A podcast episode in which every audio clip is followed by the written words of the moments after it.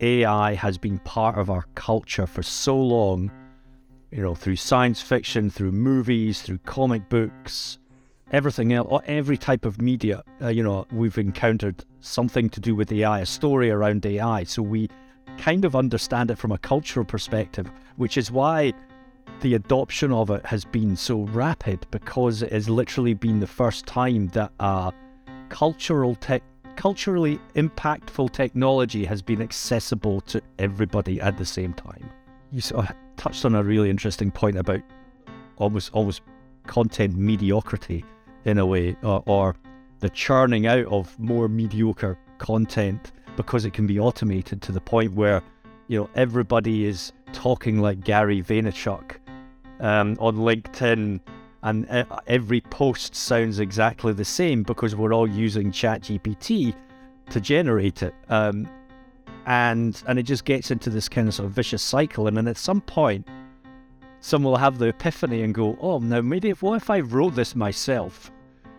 and then dis- rediscovers their voice actually has more weight and credence than this thing that actually spits out almost perfect coffee, but is sanitized and has no soul in a sense.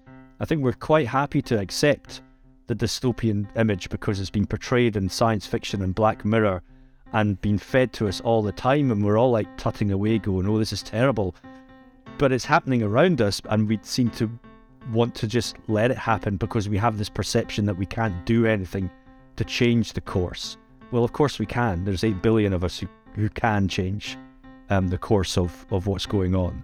And I think it's just a case of, you know, now's AI might be that galvanizing point, like it is with so many of the converging discussions that we've had, where one of those convergent threads is we have 8 billion people who might actually stand up and go, Well, I don't actually like this. I like to use the tool and I want it to be, but I want it to be used for good, along with I don't really like capitalism or extreme capitalism anymore. I want to make money a different way. I want to add and contribute to society. I want to help that person over there, and they help the next person. We pay it forward, and etc. etc. etc. Welcome back to Invisible Machines. Today, Robb, we are we're having a conversation with a futurist and an author, Theo Priestley. Uh, he and co author Bronwyn Williams uh, kind of curated this book called The Future Starts Now. It has some of their ideas, and then they, they curated essays or chapters from, from leading futurists all over the globe to kind of get a full and diverse uh, vision of, of what the future might look like. And one thing I think that really stuck out to me as I was listening to the book on audio is that a lot of being a futurist isn't just sort of sitting back and thinking about the future. It's actually finding ways that you can engage and identify uh, points where you can make an make an impact and try and guide the world towards the future that you think uh, would be most equitable or or favorable. Uh, so so it really got me excited because I kind of realized that in writing a book, Age of Invisible Machines, right. that was kind of an expression of of uh, of futurism right there. Right. Yeah, it's a bit of a self fulfilling prophecy, right? You, mm-hmm. t- you, you tell the future, you evangelize the future, and the future becomes what you predicted. it's kind of interesting. It's easier for folks like Elon Musk, I imagine, who have a lot more resources, make it happen. Um, he's his own futurist, right? Uh, and yeah, my my dad joke here is, you know, what who is a futurist that now lives in the future that they predicted.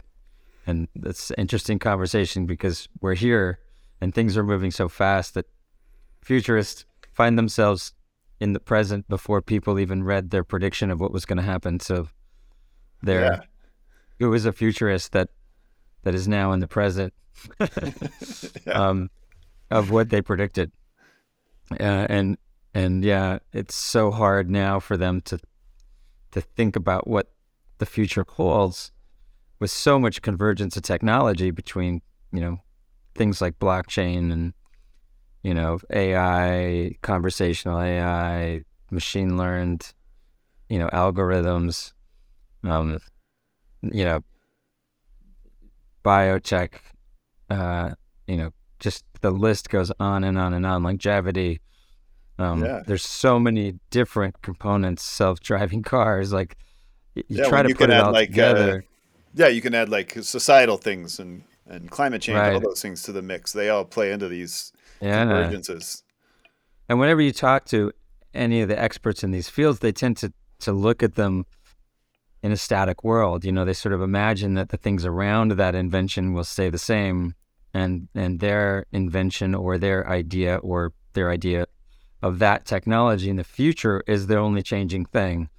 So if some if I was talking to an expert in teleportation, which I don't even know if such an expert exists, but um, if I were to talk to one, I think they would say, you know, uh, you could wake up in the morning and teleport uh, to to the bathroom next to your room without getting out of bed, just instantly arrive, um, and then teleport to your car, you know, which you really don't need anymore, right? And and then you go, wait, like you don't need a car, so you're not going to be teleporting there. They they may get that right that that cars are unnecessary, but what they may not fully understand is by then the home changes and we may just have a building somewhere with just bathrooms in it. and then and then our our room where we sleep might be on the top of a mountain somewhere. And we're going to teleporting to the bathroom is probably teleporting to an available bathroom somewhere, you know, the Yeah. bottom of the mountain. Not this whole concept of a house disappears and and we just have bedrooms that we share. So it's just some of these these convergences of of technology changes so dramatically the things around it that it's really hard to predict a future um, in that world. I think we I've made this joke before in Star Trek when you know when when the captain or, or somebody on the crew is is on a planet and they're like beam me up hurry up scotty and he's like running as fast as he can to get to the The one room where you the- can the one room that you can beam them up and hit the button. And meanwhile, like they have a talking computer. Yeah. they yeah. they literally are talking to it. Um, so why is he running? Right? It's because like we don't know how to understand the world in when when everything around it also changes. Um, Well, I think So we also like we like pressing buttons. We get into that with Theo too. Right, we just right, like pressing right. buttons. We want that that safety. That- that's my that's my button. I push that button. exactly. Yeah, yeah. Give me the give me the button to push to save the day. I want to be the hero. Mhm. Um, yeah. So yeah, you know, teleportation would, if you really just consider that one invention that's, pro- you know, that's projected in in a television show, um, as a you know, as a future state, would change so much of that show.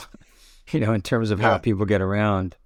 Um, that half of what they do makes no sense given that that one thing exists, let alone all the other things, um, like talking computers and everything else that's going on. So it's, I think being a futurist, you know, it, it be- it's a super, super tough thing to to triangulate at this moment. Um, and I, I am interested to hear his approach to how he pulls that off. Yeah, yeah. When you have all these overlapping convergences, it, it becomes very tricky. And, and I think another Right. takeaway that I that I got from the future starts now is that part of being a futurist isn't just like maybe fine tuning your one perfect future. It, it's sort of like conversational design, right? You you don't just fine tune this one thing that you think will work. You're trying to imagine as many futures as possible, and then Right. uh, Right. I guess I guess touching on something I think Ovetta brought up in episode nine, maybe this idea that like if you if you're anticipate you should design um, bad outcomes too, at least in your head, you know, Right. be thinking about right, the worst possible ways they can things can turn out. So the work of the futurist is, is very similar to the work of a designer in a way, in that you're, or at least if you're doing Yeah. design holistically. Yeah, I guess that's a really good point. They're not telling, they're not fortune tellers. Mhm. They're not, I guess we, a lot of us hear that they're fortune tellers, but really futurists um, that are, you know, that, that are taking it seriously are just really mapping the, the many possible outcomes. It's almost like an economist, right? Mhm. They're predicting the, the, the, you know, multiple outcomes um, that, that could happen based on different, you know, moving different levers and and then then looking at those those different outcomes and kind of calculating a a safe green Spanish position to say, well, if we do this, it suits the the largest number of outcomes. So yeah, I, I think that's a really good point that futurists don't try to tell the future as much as they try to create multiple possible futures. Um, yeah. And then build consensus and, and momentum yeah. towards the ones yeah. that seem like the most favorable well, outcomes. So, well, let's let let's let him tell us. Let's hear from him. Hey, yeah, shall let's we? go to Theo. All right, Robb, good to see you. Theo, Theo, excuse me. Thanks for joining us. Uh. You know, one of the things that we were really excited to uh, to talk with you about uh, as we Is were your thinking. Purple house coat in the back there. Oh, is there a purple house coat? Can you see it? just Love be thankful it's a purple house coat and it's not a cat cat litter tray. Uh, seriously, I have a cat litter tray in here as well as cat trees and everything else. But uh, oh yeah, it's uh, it's nice to see a cat kind of climbing around in the background. If you if you want to oh, adjust your camera angle at any time, feel free. yeah, yeah, yeah. People love love cats online. That's the thing, right? Uh, so as Robb and I were discussing uh, your the book, uh, "The Future Starts Now" this week, we realized we're really excited to chat with you about the idea of convergence and how uh, it seems like a central piece of futurism is kind of wrapping your head around these convergences that are always kind of occurring. And I think even right now we have like a, a writer's strike happening in Hollywood mm-hmm. at, a, at a moment where generative AI is showing that it's quite nimble at creating things. I, I saw a post recently on LinkedIn from uh, a UX magazine contributor, and he had uh, he, he's a Trekkie, and so he had had ChatGPT write and refine uh, a script for for an episode of Star Trek, and he you know he admitted it wasn't great, but it was decent, and that was not even that mm-hmm. much work. And then he he also made the point that you know a lot of studio executives, you know they're they're constantly giving writers notes and you know writers often give pushback, which I think is a good thing generally. But from a studio executive's point of view, you know, if you can just give ChatGPT notes and see the changes right away, you could see how that would be alluring and disruptive. Uh, not a not an outcome I'd consider ideal, as someone who's been writing for 25 years and understands a bit about the nuance there. But do you do you feel like convergences like that are, are the kind of things that that go into to being kind of a nimble futurist, like keeping your eye on things like that and thinking about those things? Yeah, I mean, I I I take a broad view, and when I when I look at convergence, I look at other, um, I look at you know several industries, and then I look at several different trends as well. The way my head works is like, yeah, if you were talking about cats earlier, it's like a bag of cats, and they're all scrabbling around with uh, a, a bit of string or several bits of string, and and I like to tug on different strings to see if there's actually you know a common you know common thread in a way. Um, and so AI um, is obviously the big hot topic just now, but AI can impact several industries, but eh, several other trends that we've been living through already, like you know metaverse, Web three, blockchain, etc., etc. Um, so when we talk about convergence, I like to think of it as an amalgamation of several different kind of emerging trends that could intertwine eventually and, and all lead off in the in the same direction.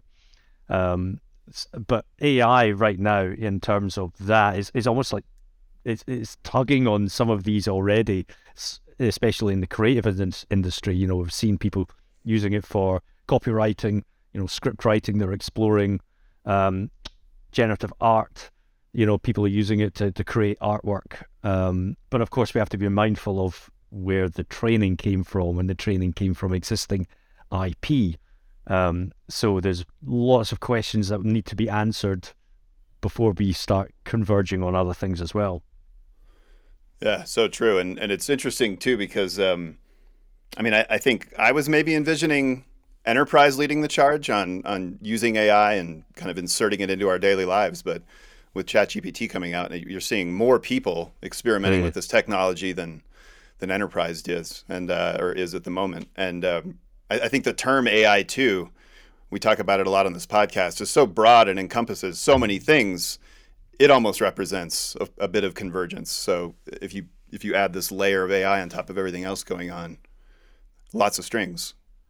Yeah, I mean, we've been living with AI for years, decades, you know, and even the concept is nothing new. And I think it's one mm-hmm. of these, and I think, and I was on a, I was on a podcast earlier, and we were talking about, oh, why is this, why does this feel different versus the, you know, the the advent of the car or the industrial revolution? And I think it's because AI has been part of our culture for so long, you know, through science fiction, through movies, through comic books, everything else, every type of media, uh, you know, we've encountered something to do with AI, a story around AI. So we kind of understand it from a cultural perspective, which is why the adoption of it has been so rapid because it has literally been the first time that uh, cultural tech, culturally impactful technology has been accessible to everybody at the same time.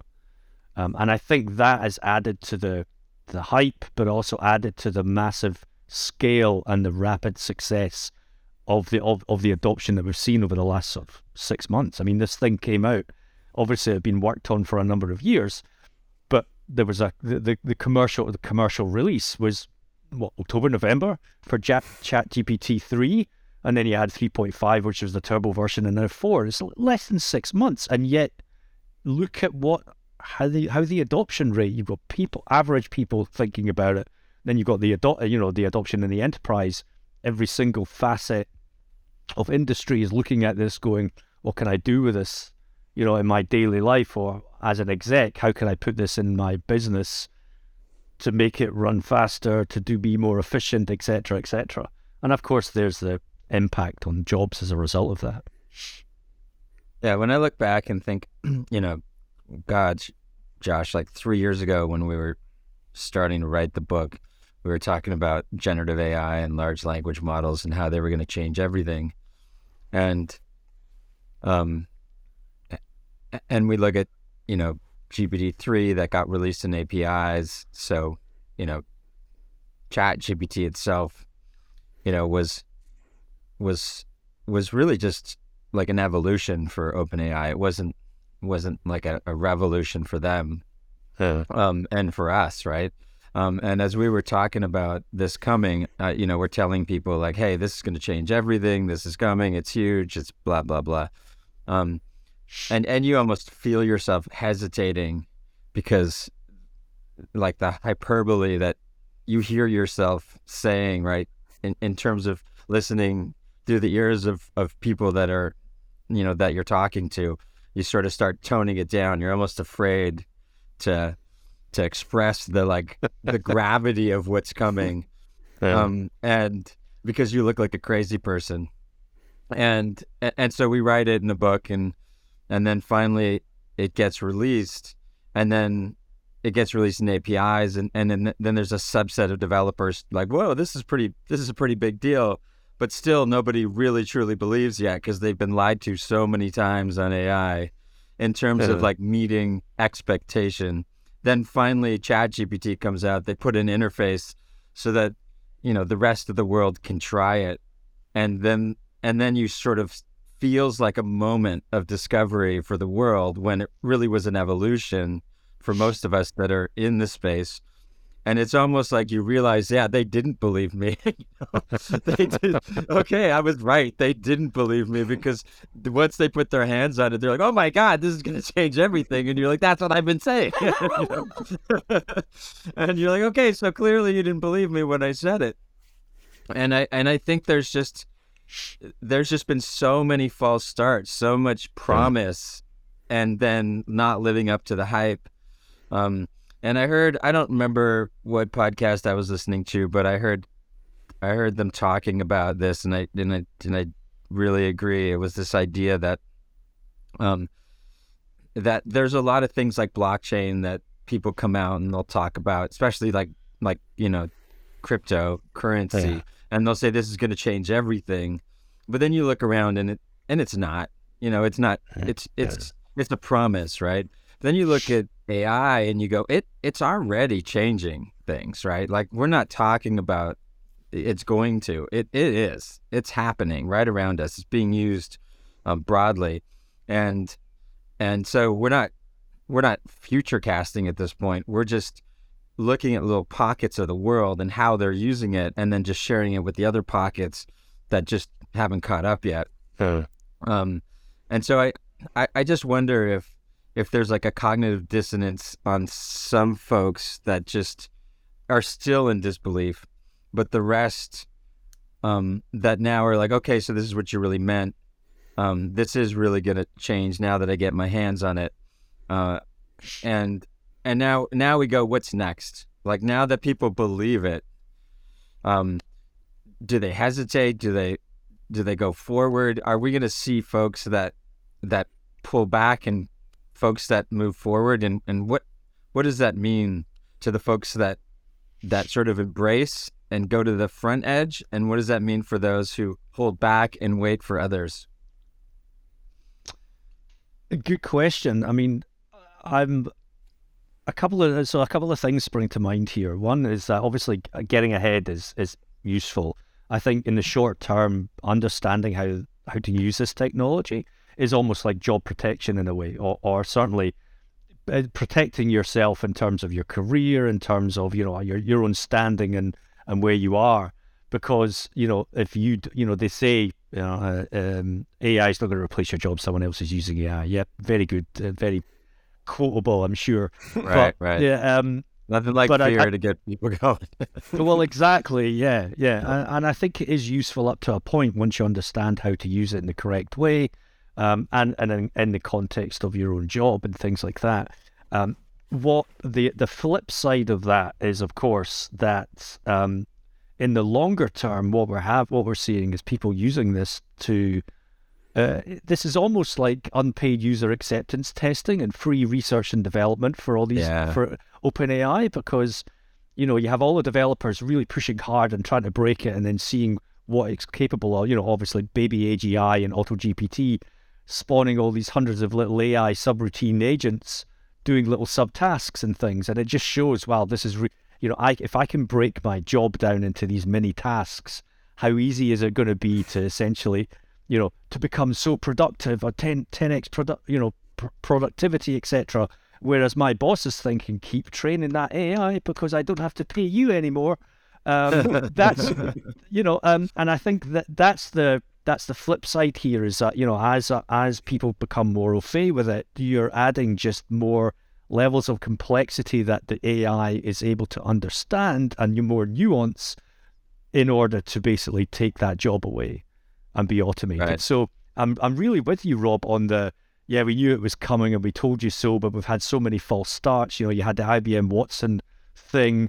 Yeah, and I think that this is, you know, you had IBM Watson, you had the, the promise of robotic process automation, RPA, you had the old BPMS tools, you know, all those process orchestration tools, case management tools, all that, all that kind of, sort of stuff.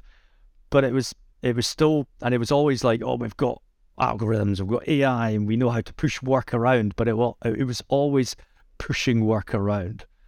It, it was uh, wasn't actually completing the work with very minimal effort involved. I mean, RPA, robotic process automation, sounds like it should have been AI in a way, but really all it was yeah. was a screen scraping data and shifting it around from one thing to another. Right. Whereas GPT and Auto GPT and Baby AGI and all these tools show that you can actually get things done by a simple command. Right. And that should, you know, and that's right. the trigger point, like you say. We've been saying it for years. We had so many false starts, and now it's here. It's caught everybody on the hop. And right. and again, like you were saying, the the developer community has jumped on this, and I think, and again, it goes back to my point about yeah, we've seen the industrial revolution, and yes, we've seen cars and planes and things nothing has hit, and I'll, I'll quote the film title, Everything Everywhere All at Once, because that's what this has done. right, right, right, right, right, right. Yeah, there's a, it's like the new coding language is language. And, uh. um, and now we're, we're discovering and figuring out who's best wired to program in this new world. Is it that programming logic mentality that we've all learned as programmers? Is it linguists?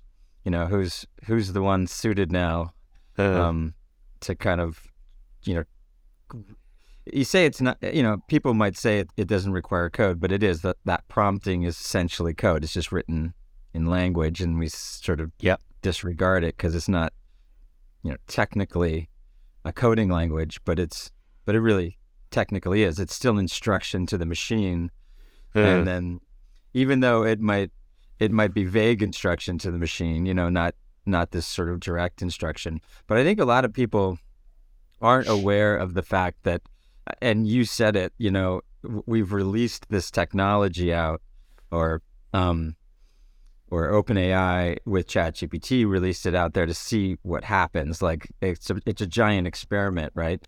Um, and and their logic makes sense to me, which is let's see what happens now when all it can do is generate text, right? It yeah. can't even tell time, and most people don't know that. Like you go to Chat GPT and you ask it what time it is, it's just going to it's just going to hallucinate and give you an answer that that somehow resembles the common answer to that question across all of the data that's been sucked in. So so what's the what's the most common um, response to what time is it?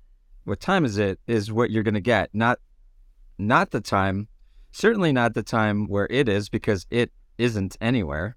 Uh-huh. It's sort of on a server somewhere, um, and it's and it's definitely not the time where you are when you're asking. So you look at this thing and you go, I can't even tell time. You know, it's a long way away from from you know taking over the world, but at the same time we see it taking over jobs. And you said RPA, and I, I like that as a as an example because RPA to me is automating the tasks that people should have never been doing in the first place. well, yeah, yeah. It's like copying from us Excel spreadsheet over to some interface and you're thinking like you pay somebody to do this this shouldn't exist like this shouldn't be a job you know yeah that's it should have never existed as a job um, I, I don't know who who loves that activity and you know who cherishes that. I can't wait to go to work and hit copy paste copy paste for an hour and a half. Um, so I'm pretty sure that RPA kind of is a great example of some of the jobs we just really ought to not be doing. And there is that category of stuff we should be doing and stuff we shouldn't be doing. And I think that kind of you know, brings up this idea of if right now we're just generating text essentially, and that hmm. that is some people's jobs, generating text, and and we can all agree that it does a decent job. I, I don't know if you've experienced this. I have when I go into Chat GPT, I type in a prompt, I get like a paragraph. I'm surprised how good it is. I'm like, wow, that's that's amazing. I paste it into you know, a document somewhere. I, I sleep for, you know, I, I go to sleep, wake up the next morning. I read it again and I'm like, ah, actually, it's not that good. It's just okay. Why did I think it was so good yesterday? And now today I just kind of read it and I'm like, it's actually just okay, right? And I think I got like swept up in this in the expectation that it was gonna suck. It it it sucked a lot less than I expected it to suck. So I thought it was really good. Then I pasted it and the next morning I woke up looked at it as if I had written it, judged it, and said, "Yeah, it's just okay." And so, so does it mean that it's going to take, you know, jobs of creating mediocrity away, like basic things that I don't know. You could argue shouldn't even be written in the first place. Hmm. Um, and and that still those exceptional creative, you know, just cre- uh, those creative moments still you know, still exist and still will require humans. Um, and therefore, all we're really talking about is just up leveling the quality of work that humans do, you know, versus replacing it. Uh. Like, d- does our taste go up? Do we expect more from customer service than we're getting? Not expect the same for cheaper, right? Um, I don't know. What are your thoughts there? In terms it's interesting of you say rate that. the bar or keep the bar where it is and just make it cheaper. I think I think this is going to be dependent on where it's being used, because I've already seen copywriters, for example, claiming that their clients are now accepting good enough from ChatGPT because it saves them money. And so we might be in this kind of sort of again short term experimental phase where um, it's it, it makes people either redundant or it reduces their earnings capacity because clients are, or businesses are trying it out to see what they can get away with um, for how long. Now, you sort of touched on a really interesting point about almost almost content mediocrity in a way, or, or the churning out of more mediocre content because it can be automated to the point where you know everybody is talking like Gary Vaynerchuk um, on LinkedIn, and every post sounds exactly the same because we're all using ChatGPT to generate it, um, and and it just gets into this kind of sort of vicious cycle, and then at some point, someone will have the epiphany and go, "Oh, now maybe if, what if I wrote this myself?" and then dis- rediscovers their voice actually has more weight and credence than this thing that actually spits out almost perfect coffee, but is sanitized and has no soul in a sense. You know, right. I went to, um, you know, I went to the um, a concert hall in, in Edinburgh and we watched the um, Royal, and I always get this wrong, Royal Scottish National Orchestra do video game themes, which was great okay. for a couple of hours. Um, and, I, and I was actually sitting there thinking, now, could an AI compose a theme um, and from brand new, could I get it to compose a theme and I would feel the exactly same emotions as I would listening to this? And then would I feel the exact same emotions watching robots perform their instruments and things like that? And I think the answer is no. The answer is no because well, one, watching an orchestra or watching people do their craft gives you a sense of an emotional response because you're seeing someone who pours their passion, their heart and soul into doing something. Um, and then there's an output and it stirs you. Um, and and I think that's potentially our saving grace here, especially in the creative side of things. Whereas we it, we are still the spark of creation. You know, at this point in time, you know, I have to say at this point in time until maybe ask me this question in 10 years' time, obviously. um, but at this point in time, there is no spark of creation, creativity from ChatGPT and everything else because you're still having to do all the work. Like you say, you're still using a language to instruct a computer to do something to get an output. Right. Doesn't matter what the black box does. At the end of the day, the spark still comes from you and you're telling it to do something. And there might be a yeah, bit of iteration, but you're still kind of driving right. the wheel. You're there. The I was, I was like, I was in Boulder a while ago, and you know they have those street performers, and there's a guy who's balancing a bowling pin on his nose, right? Yeah. And I'm sitting there, you know, everyone, it's they, you know, everyone's kind of gathering around, like, wow, this guy's balancing a bowling pin on his nose, and there's just just a moment where I'm like, why does anyone care about this? Why do I care about this? you know, why am I stopped here? Why why am I actually entertained by this?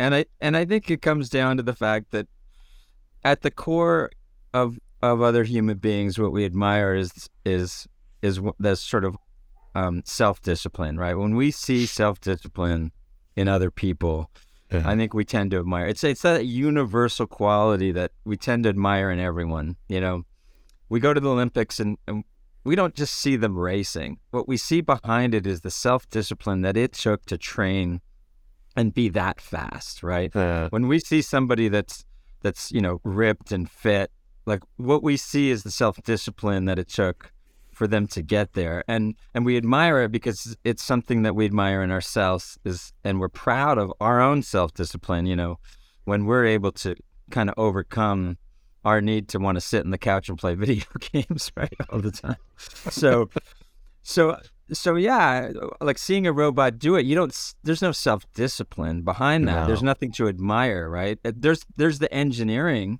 that went into creating that thing that we admire but that's fleeting. You know, you see it, you're wow, that's amazing, but you move on. You don't you don't want to see it over and over again. Yeah. Whereas we're willing to see that self discipline in each person, right? It's like wow, imagine how much they had to practice to get that bowling pin to to balance on their nose. And I only know this from having tried to balance things on my nose before, right? That's really hard. He must have he must have really practiced for a long time. And in some way I'm I'm mesmerized by the fact that he actually decided to spend that much time trying to do something so ridiculous. um, so yeah, I don't want to see a robot balancing a bowling pin on its nose. I wouldn't I wouldn't be interested in that. Uh, and I think we'll always be in admiration of other people's self discipline, and and we'll always see that behind the act that they took.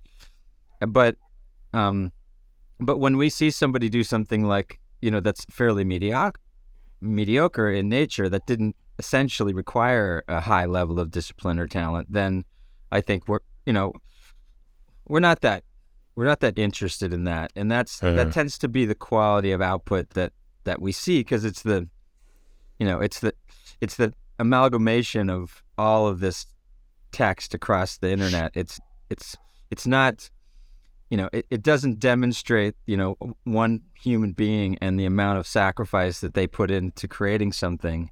Yeah. Um, so what in in my mind, it there's just a strong likelihood that it just says everyone's got to raise the bar on self discipline, right?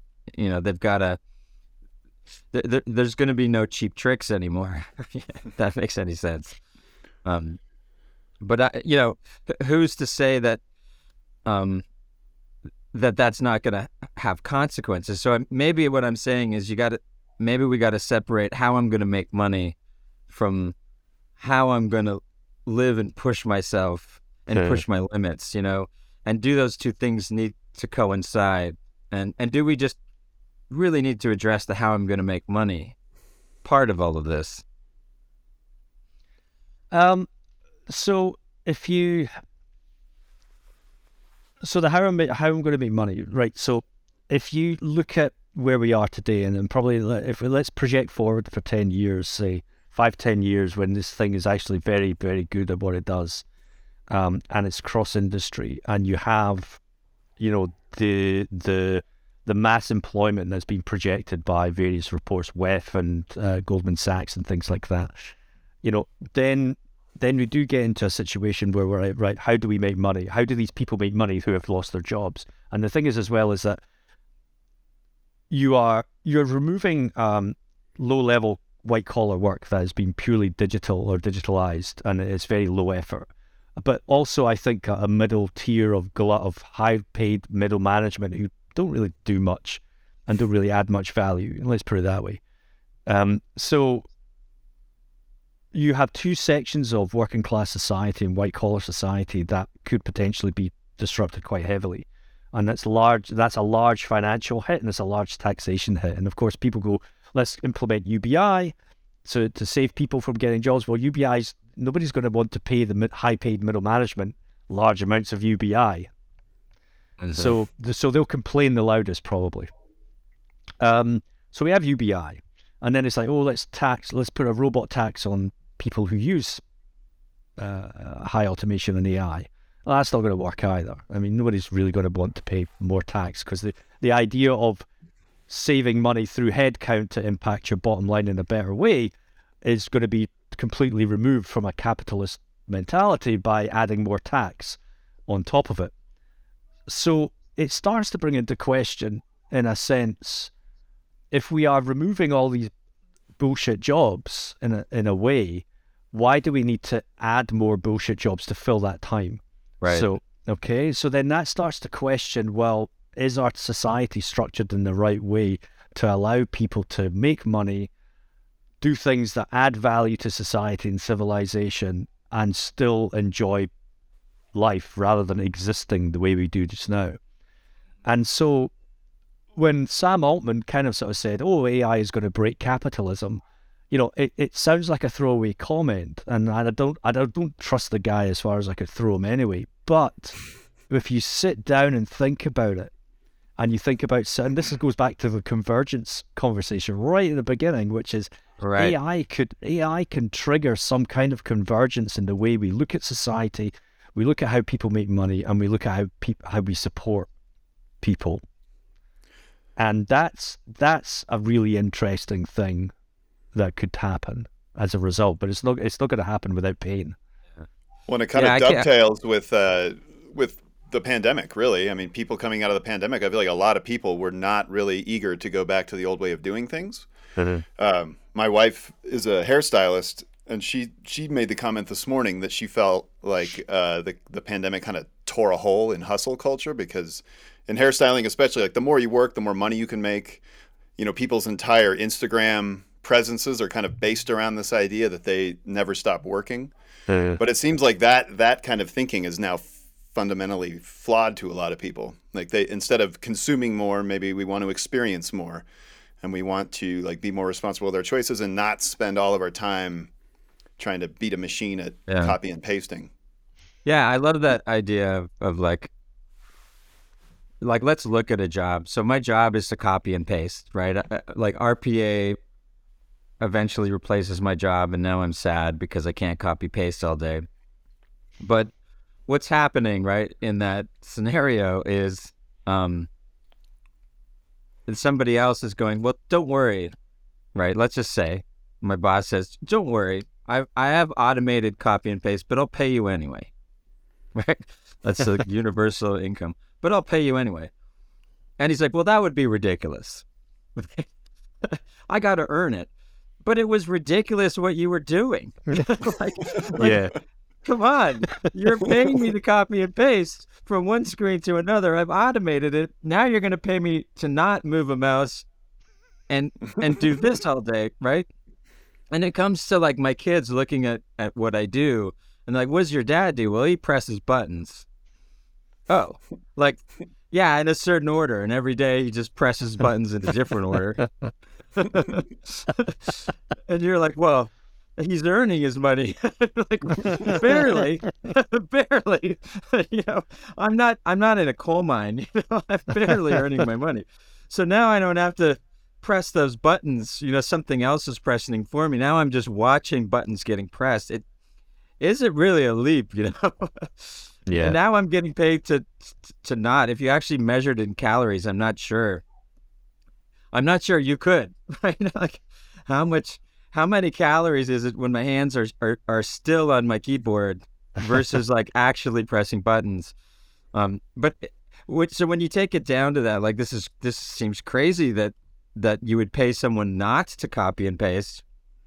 Like it seems like yeah, we've really got to step back and say, I think the ultimate question for you um, as a as a futurist, talking to many different folks in many different areas to kind of figure out what this convergent looks like is if the future is you know is is that we're going to have you know ridiculous jobs that we get paid for or the future is we're going to have no jobs that we get paid for um, and we all know that we have plenty of ridiculous jobs today we get paid for if we could admit uh, that i think we all can admit that we have ridiculous jobs today that we get paid for um, so what will we get paid for in the future?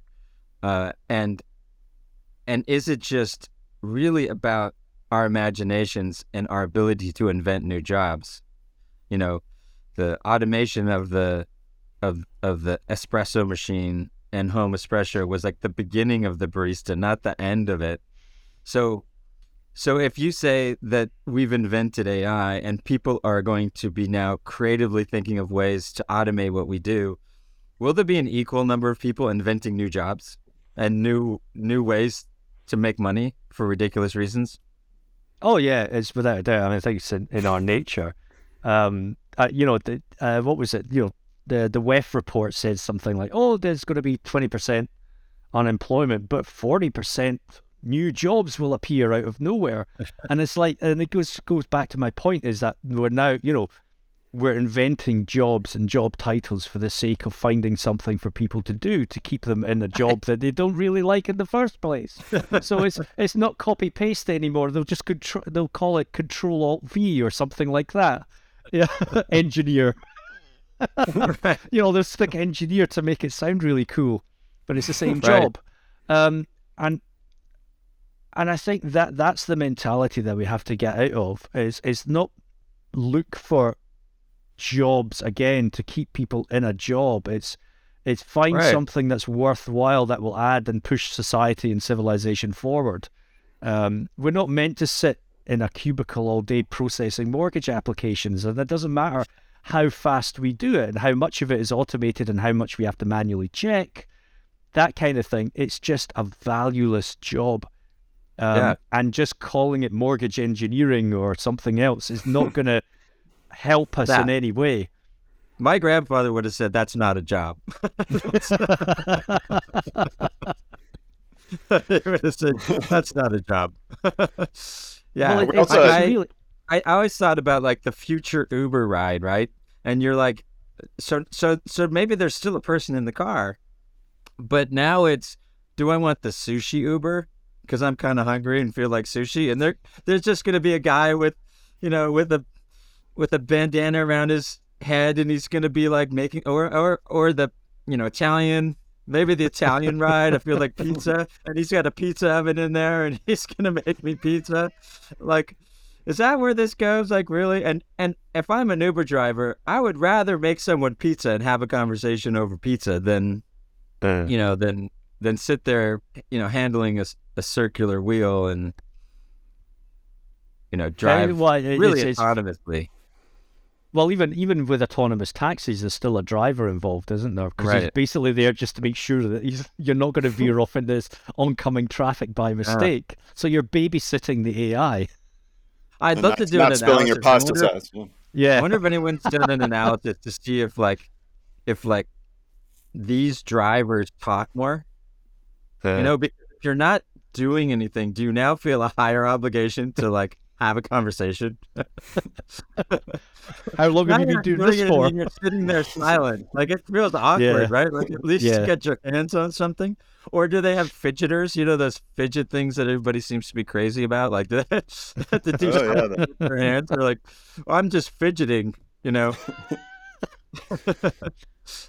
Well, it feels like the planet too is kind of asking us to slow down and stop demanding more all the time. So yeah. But really, it's such a fundamental shift in our thinking that's required to pry us away from uh, like identifying ourselves on a, on productivity alone, and not like on the quality of our time, the quality of the time we spend with others, the quality of the things that we create.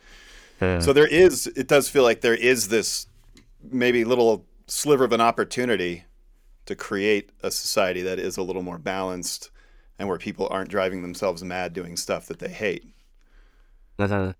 But yeah, yeah, the, well, the, yeah, a good point there in terms of the quality.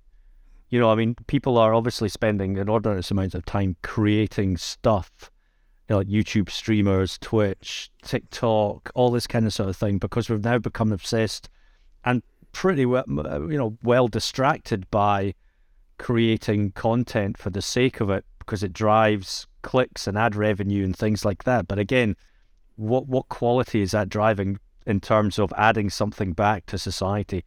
Um, because because that's that's a great example of a bullshit job. It's just something that people do, but it actually doesn't really do anything at all. Yeah, maybe it's like you know, my kids when they were like two, we got them this like fake dashboard of a car. You know, it has like all these bells and whistles on it, and yep. a little horn in the middle. Like it's colorful and big buttons.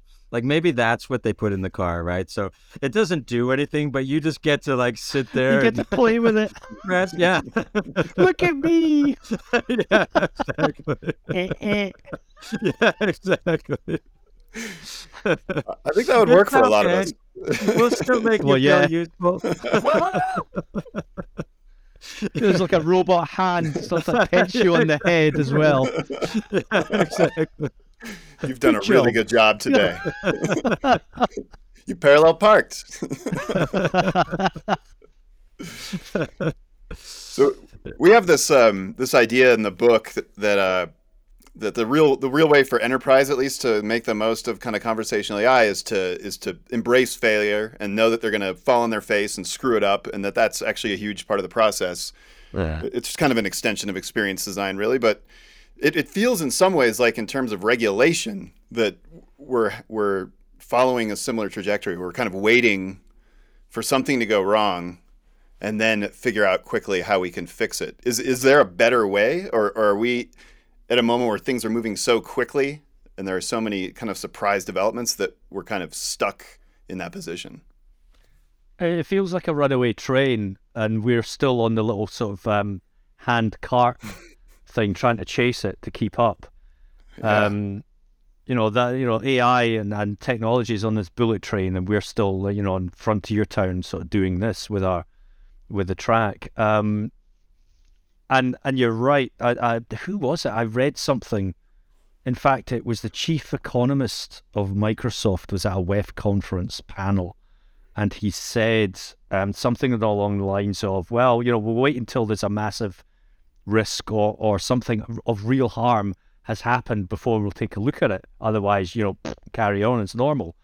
um, and you can't really do that in, in these circumstances because you know, there are people running away with ChatGPT, using it for relationship counseling, using it as a, as their own personal therapist, having relationships with these chatbots as well, um, and and so that's creating you know mental health issues. That's creating loneliness and isolation because suddenly you think you're in a real human conversation with something that understands who you are, where when it doesn't, because it's just stringing sentences together to sound like it understands you. And he uses uses of phrases which I think is, sli- you know, it's not meant to be, but it looks extremely manipulative. Phrases like "I understand how you feel." Um, this was one that Reid Hoffman's actually just released. Um, can't remember what it's called, My PI or PI something, Hyper PI. Um, and it's supposed to be a personal assistant. And I thought I'm going to play around with this. And of course, I was like, I'm not feeling too good. I'm feeling a bit depressed. And oh, I understand how you feel. And it's like, no, you don't you you don't because you don't have any capacity to understand.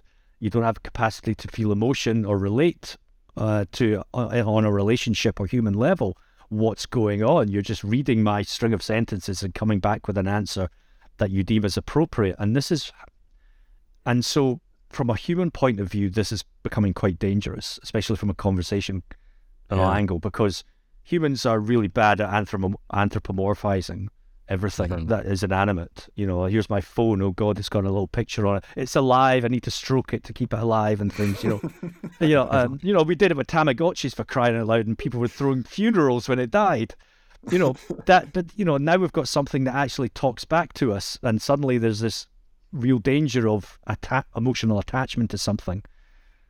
Um, so so we haven't thought about this from a regulatory point of view, and of course the immediate things are data privacy, um, IP protection, copyright, etc., because of the way everything's been uh, trained. So the law is looking at certain aspects and ignoring a lot of other things, and and unfortunately the other things are where it's connected to a human being, um, and more than it is about a, a piece of um, intellectual property, um, and you know and that's not being considered. That's running away. People are taking advantage of it, literally taking advantage of it. And, and of course, you're, it almost feels predatory in a sense. Some of these people who are building tools knowing that they can latch onto these kind of people who are lonely, vulnerable, isolated, etc. So, yeah, it seems yeah, as, as we get into regulation, you know, it is the idea that a machine has feelings that is I mean, it's a, it is fraud in a sense, right? It's deceptive for sure. Uh-huh. It's a deceptive uh-huh. practice. It's it's like promising something, you know, like a you know a free coffee and not delivering on it.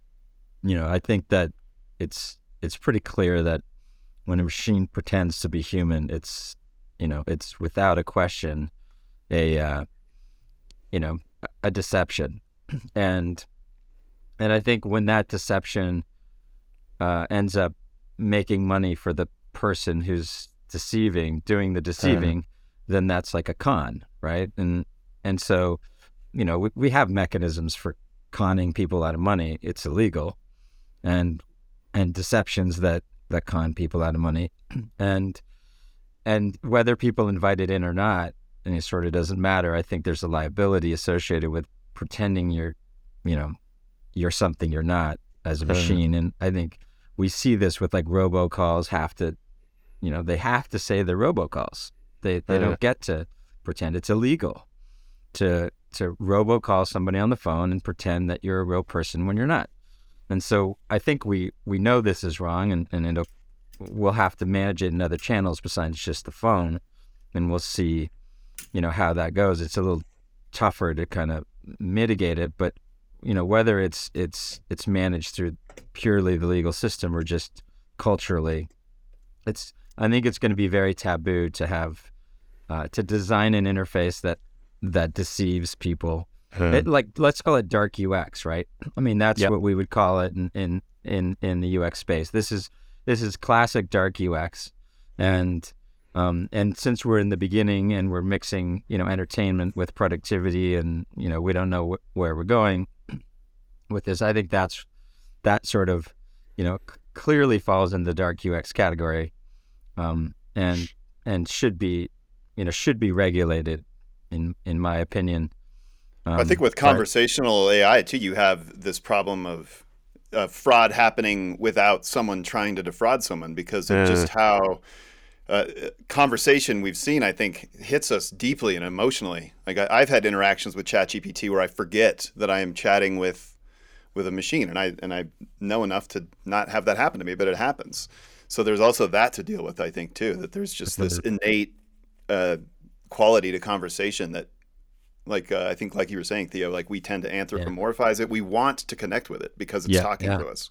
Yeah, yeah. I, I think things like I understand though. That's clearly deceptive. Mm-hmm. Like you said, it doesn't. You know, um, and and it's it's meaning to deceive in that in that particular case, um, unless it's positioned as you know I'm you know it's writing an article for you and it, you know it's it's it's third party, but uh, for it to have a conversation and say I understand, so it'll be a little tough to draw the lines around that. Um, and you certainly can't draw it around how the end person feels or believes. There's just going to be some sort of level of disclosure that's going to have to take place. I think that we can measure that says, you know, over some period of time, you got to remind people like, hey, I'm just a machine. Hey, I'm just a machine. Yep. By the way, I'm just a machine. We had that conversation with the folks at MIT around this, which is, you know, it's the machine's obligation to establish the pro- pro- appropriate level of trust, uh-huh. um, not the humans. And I think that's like a UX, you know, obligation that you have as a designer or um, as a as a designer of the machine to ensure that the machine continuously, you know, discloses, you know, its its ability to its lack of ability to feel every time it perceives that the end user is falling into that place, you know, uh-huh. starting to treat it like a person, it it probably has this obligation to wake up that person and say, no, you know, what, what, what was the, the comment? I think it was, uh, you know, um, I don't remember what, what we said in that podcast. You remember it was like the, the, the machine, um, the person saying, Hey, how are you feeling? And the machine saying, I'm, I'm a, I'm a machine. I don't feel right? Yeah, I, I think it was around the idea of too, like if the machine is trying to create this sense of we, like we're doing something together. Right. That was like, whoa, whoa, whoa, whoa! There, there is no there's we no here. we. That's right. There's you. There's yeah. you, and there's an interface. Yeah. So yeah, yeah, that was it. That was it. Reset. Yeah. Yeah, yeah, yeah, yeah. So it's not, it's not these overt attempts to deceive. It's just simple things like, yeah, we, and uh, and that it's the machine's obligation to correct you know, to sort of say, there's no we. I'm not a, you know, I'm not a person. Yeah. Yeah. That's so new language. Yeah. Yeah. Uh, the thought too that like conversational AI has this democratizing power in terms of giving more people direct ac- access to technology and ways to leverage it um, in, in quite powerful ways. Does that sort of invite more people into like adding futurism kind of to their their skill set or or how they because it feels like we're all at some point going to be kind of designers of experiences or we're going to be creating things with uh, with this technology with AI we also now have opportunities to shape the future. Uh-huh. so it feels like a, a great moment for futurism to to kind of take center stage and not necessarily be associated with kind of dour dystopian things as great as those can be uh, but to also you know, for every 1984, now let's try and design the antithesis of that. And let's look at ways that we can take part in that every day with like how we're interacting with technology.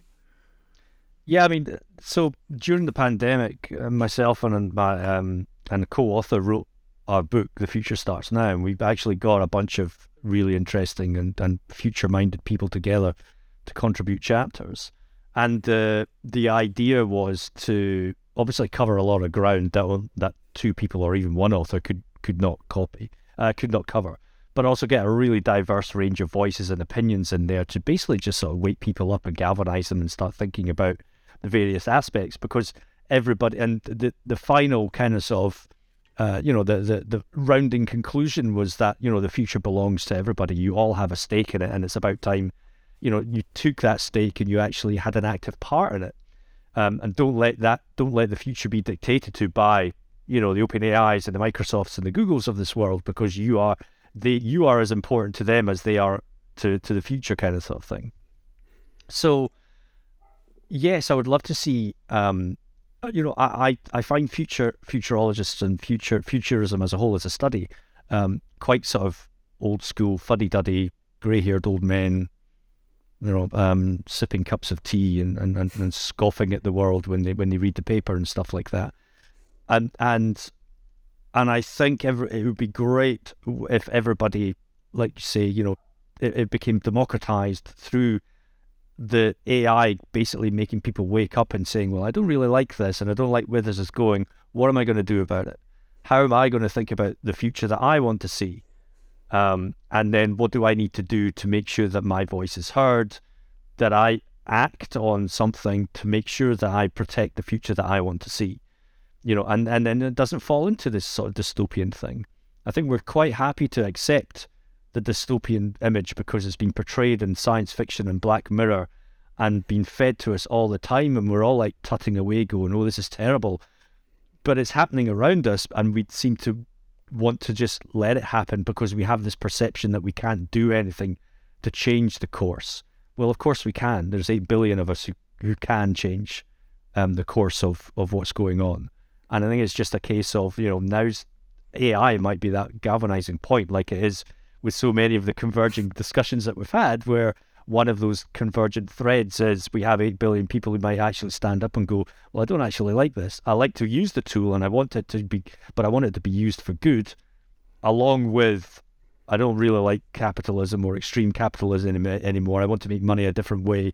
I want to add and contribute to society. I want to help that person over there and they help the next person. We pay it forward and etc. etc. etc. You know, and I'm not saying you know, utopia will never exist. And in fact, you know, even in the Matrix, it was really interesting because they tried to go for the utopian society when they first created the Matrix, and people revolted because it, they don't like perfection. It's just that's not in our nature. So mm. utopia won't exist, but there is something well beyond dystopia that we can reach for that's in the middle and can improve where we're going. And maybe AI is this kind of force that makes us wake up. Yeah, I love I in your book you mentioned. Oh, sorry, Robb. I was, I was just gonna say I heard these days you can get paid for playing video games. So so maybe that's it, right? We just that's your copy paste job is over, but you you might want to start practicing your video game skills because apparently yeah. you can get paid for that and and it's kind of funny like who wants to watch a machine play a video game? Like yeah, well, they want to they want to hear the person it's such you know, a, it's talking smack while they're playing too. Yeah, yeah, exactly. so yeah. Well, I, I, really liked in the book that you brought up uh, William Gibson's uh, idea of postalgia. Um, uh. and, and, kind of, I think that's in a, in a sense what you were just talking about, where people feel like they're living in the best times and they're only kind of grim things ahead, and that there's really nothing they can do about it.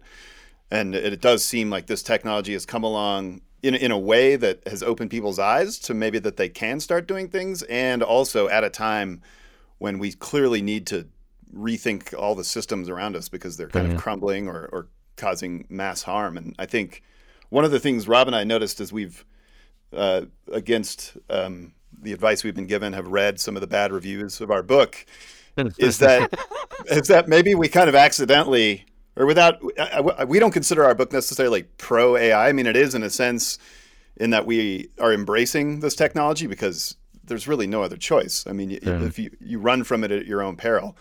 So maybe, but embracing it responsibly and and that becomes more palatable when when you really feel like yeah. you can actually make a difference. You don't just have to embrace something blindly. You can actually contribute to how it matures and changes and hopefully yep. serves everyone. Yeah. No, no question there, I guess.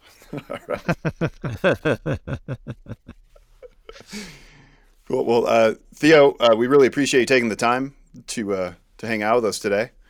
Uh, Thanks and, for and asking. I, yeah, definitely. And uh, the future starts now. I, I, love the book. I haven't gotten through all of it, but I I've been listening to it uh, in my headphones, and I got to say, chapter two kind of starts off talking about all the all the huge challenges we face environmentally, and it it kind of got me tail spinning a bit.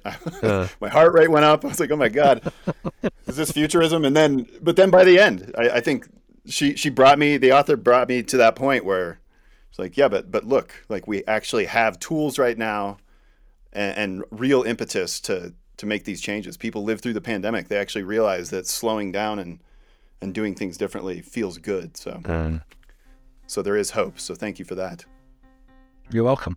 Yeah, right. Uh, feedback to the, uh, the author as well. oh, please do. please do. All right. Uh, thanks again. Thanks for coming. Hope you've enjoyed this episode of Invisible Machines. Uh, you know, this podcast contains a lot of information and ideas about emergent technologies, uh, information that's, that's really useful to anyone working in any industry. Uh, but there's, there's a reason that we've partnered with UX Magazine. Uh, because experienced designers, uh, like futurists, are very skilled at looking at many possible outcomes and then pursuing the outcomes that that seem like the most favorable for end users, and also being able to pivot when they see that things are going in a direction, uh, an unintended direction. So we really hope that more and more experienced designers start using these technologies and experimenting with them and building with them. So please uh, subscribe to UX Magazine wherever you get your podcasts so that you can listen to new episodes. Subscribe also to the Invisible Machines YouTube channel. Uh, next week, we have a really exciting show for you. Uh, Seth Godin. Uh, Seth has a new book out called The Song of Significance that aligns in a lot of spectacular ways with Age of Invisible Machines. So we are really excited to bring that conversation to you next week. Thank you, as always, to the team at UX Magazine. Uh, thanks to the marketing team at OneReach.ai for making this podcast possible. And thank you, as always, to our video editor, Michael Litvinov for making this podcast look and sound fantastic. Look forward to connecting with you again next week on Invisible Machines.